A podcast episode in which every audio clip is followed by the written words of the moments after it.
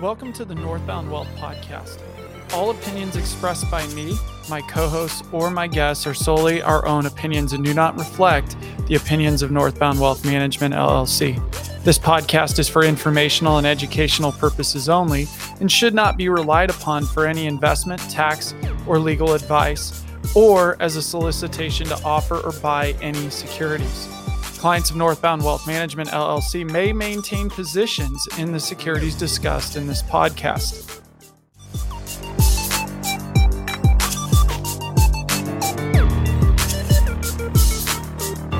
Hey, this is Brent Foster with your weekly market insights. Northbound Wealth Management, November 14, 2022. If you have any questions over finance, investing, personal finance, your own situation, please give us a call 317 399 1107. 317 399 1107. Be happy to answer any questions you have. A cooling inflation number ignited a powerful rally on Thursday, sending stocks to strong gains for the week. The Dow Jones Industrial Average gained 4.15%, while the S&P 500 added 5.90%.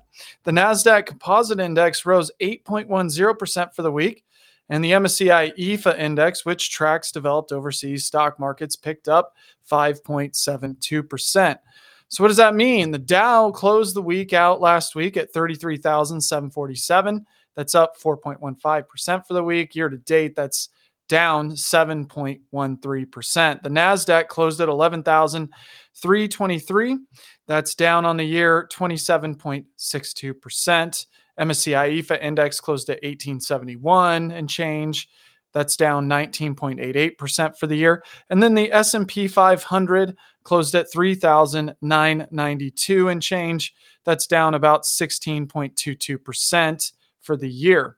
The 10-year Treasury note closed at 3.82%, and that's about 35 basis points to the negative for the week. Year to date, that's up 2.30% for the year. So there you go. Um, stocks surge. A lower than expected inflation report triggered the biggest one day stock market gain in more than two years as the news raised investors' hopes for the Fed might consider easing the pace of future rate hikes. The day's gains were pronounced in the hard hit technology sector as the tech heavy NASDAQ added 7.35%.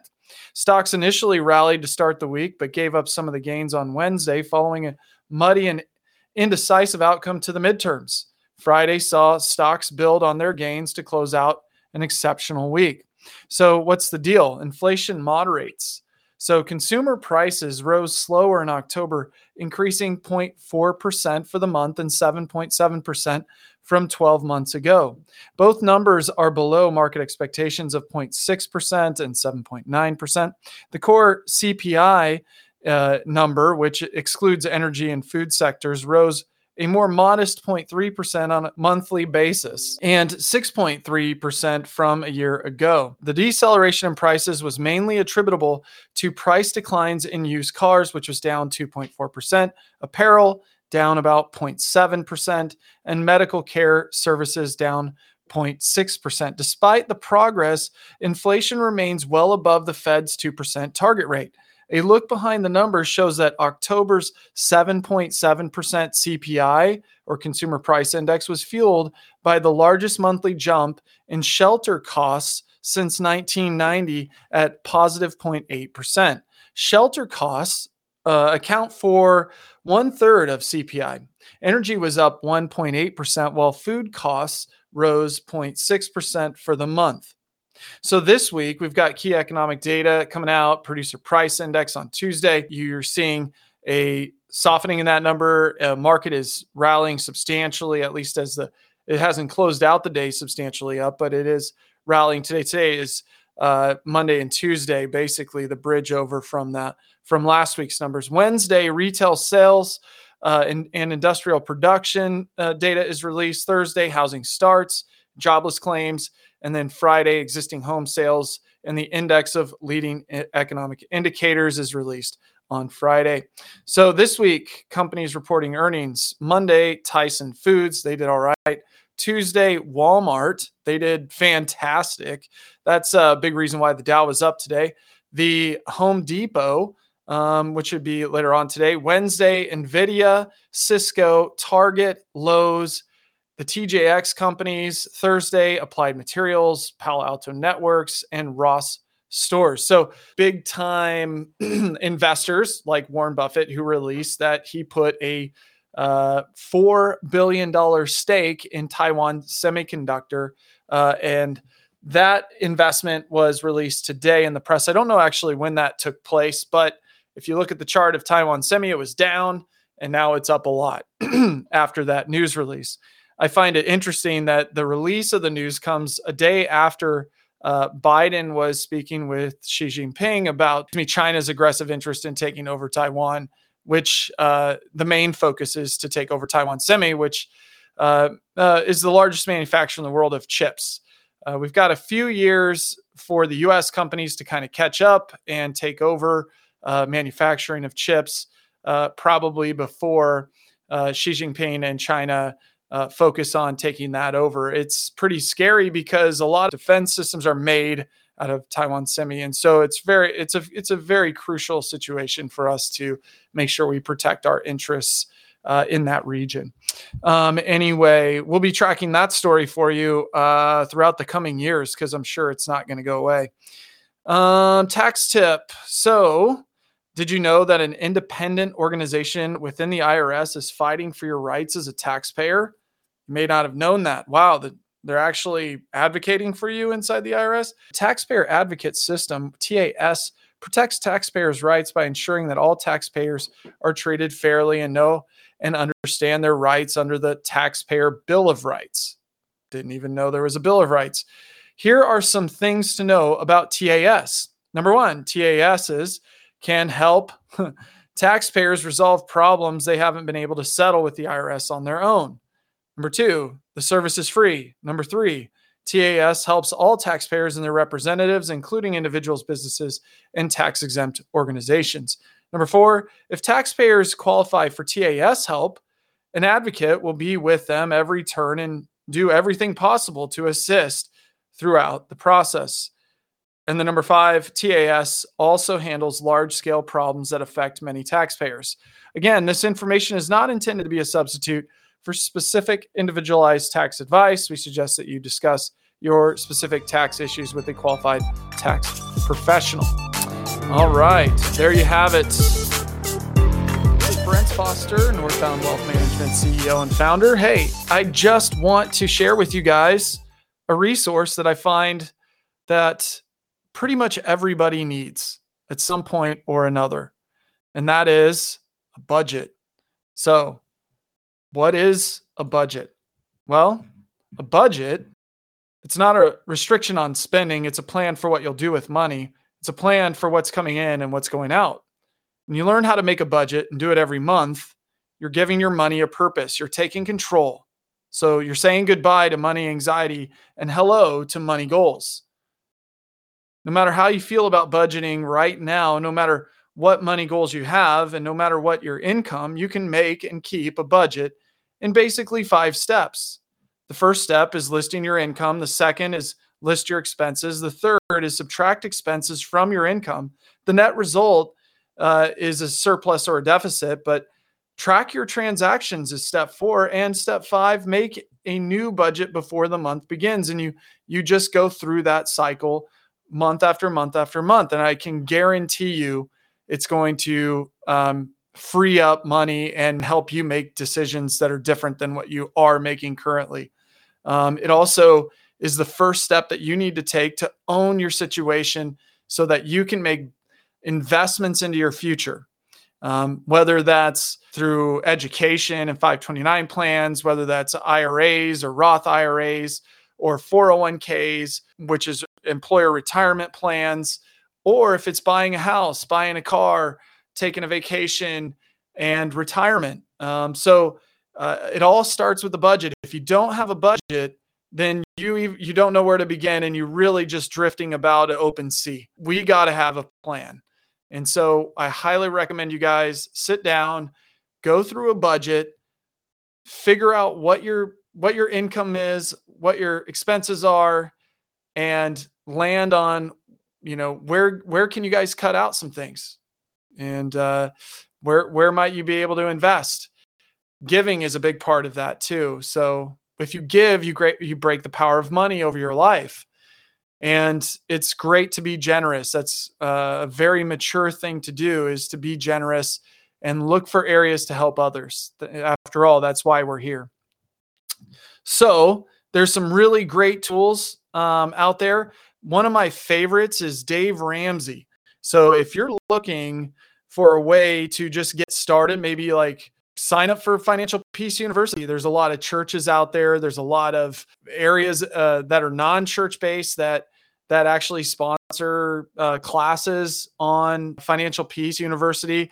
Uh, it's for anyone at any age out in high school, college, and stuff. And it fills the gap for what the education system really is failing our culture on, which is uh, financial intelligence. So, um, and being mindful about finances and how to actually handle your credit and handle um, your bank accounts, credit cards, debts, loans, and things like that. So it's just really exciting. Uh, their website's great. It's ramseysolutions.com, ramseysolutions.com. And again, uh, just to recap, um, Northbound Wealth Management and myself, we're not affiliated. We're not paid or compensated by anybody over at Dave Ramsey.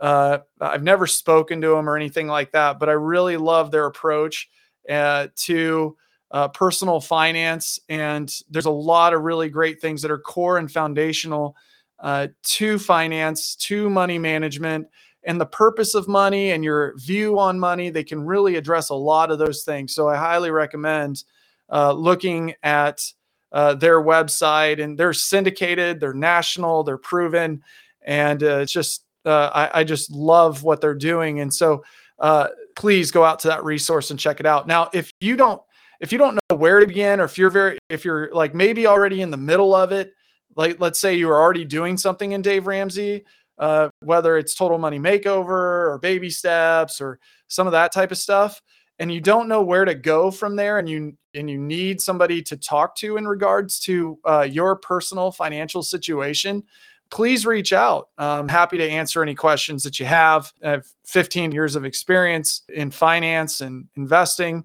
So I'm happy to help guide you. For example, how much should I put in my 401k and and you know, should I tackle this debt? Should I buy or lease? Should I uh, invest in a taxable account? Should I put money into a Roth? All of those questions, you're not just left to your own um, decision making, your own analytics, and it can kind of be daunting to to kind of go through that and not know what to do. So that's why I'm in this business. That's why I'm here. I'm here to help you. Uh, whether it's what stocks to buy, what ETFs to buy, what what your portfolio mix should be based on your risk and tolerance, what your goals and objectives are. Um, if it's just simple budgeting stuff, um, all of those questions can be answered by sitting down and just having a brief conversation with a financial professional who's been doing it a very long time through all kinds of different market environments. So um, I'm that guy. I would love to talk to you guys. And I think that a great place to start is something like this, especially if you're not exactly sure of what to do in your financial world. Um, and then on the flip side of that is maybe you already have a lot of the basics nailed. You're actually looking more for like, where can I make the most money? How should I allocate based on the risk tolerance that I have and where I'm at in the stage of life that I'm in? Uh, I might have millions and uh, I might be financially secure, but at the same time, are you free from your finances or are you a slave to them? And maybe it's more of like, how do we transition an estate? How do we look at giving? Maybe i'm wanting to be more philanthropic in the way that i'm doing that and how can i maximize those gifts and as more from an estate planning perspective? Um, and so we have a lot of resources at northbound wealth management that can help you do that um, and talking through some of the complexities of doing that but um, it's all about clarity purpose and having a plan and attacking it and uh, over a long period of time it's just a, a, a great situation it can add a lot of value to you, your life, and your family. So um, please give us a call if you have any questions, whether you're at the beginning stage, the end stage, or somewhere in between. We're here to help and happy to answer any questions you have. Thanks so much.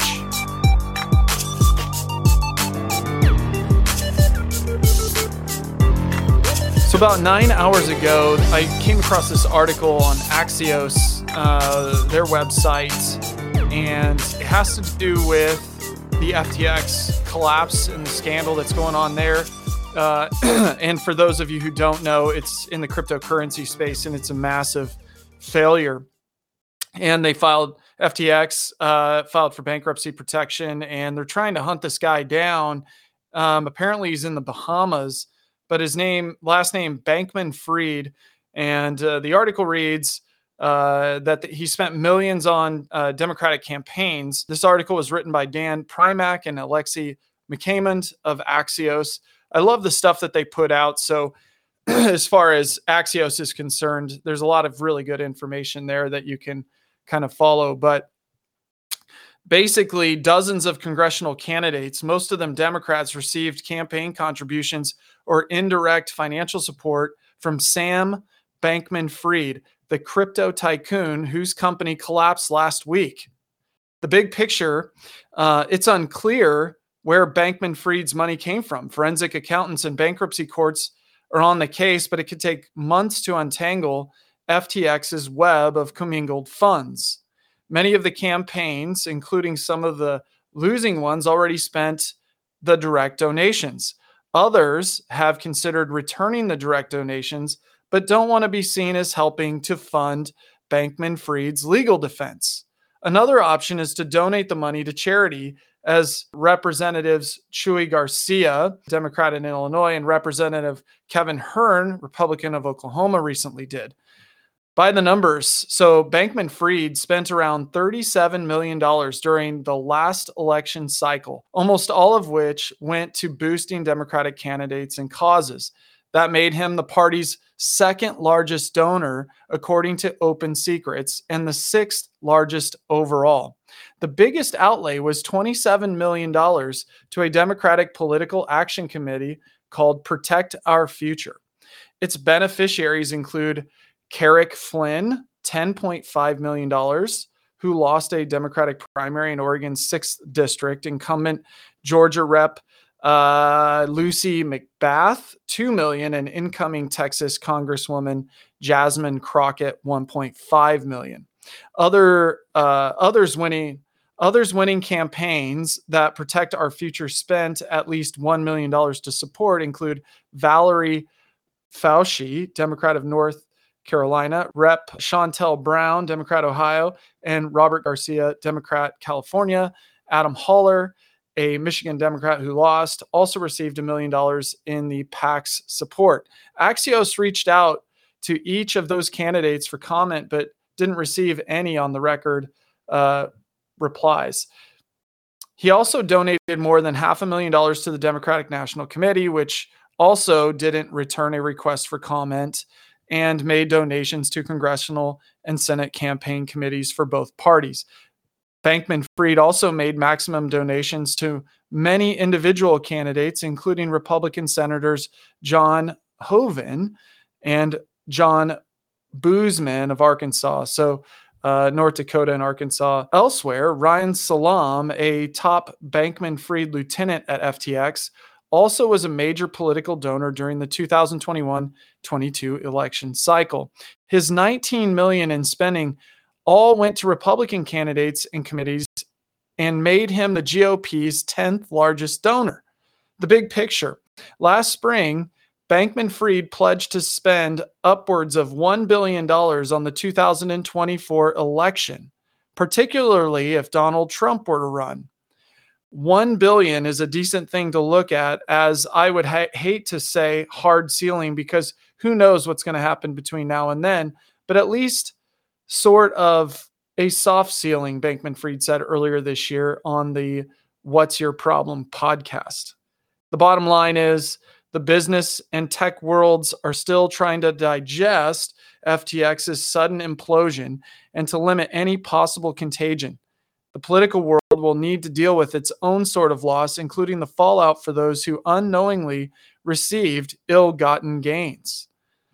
Boy, this is a uh, very interesting article, and they've been kind of covering this. Another another article right after that is Sam Bankman Fried's Money Pit, and and it's goes it goes on to say Um, Sam, if I need a million dollars to cure world hunger, could you get it in an hour? Uh, that's a question I asked Sam Bankman Fried last October after having read that the billionaire FTX founder had relatively little cash in his personal bank account. His reply after a pause I could. What I would do is I would basically be withdrawing it from companies so you know you could dividend it out from FTX. Wow, that was his comment. Unreal. So this is a developing and breaking story that will follow, uh, and it will have a ripple effect into financial markets. So stay tuned on that and continue to follow what's going to happen in the shakeup or shakedown of the cryptocurrency space.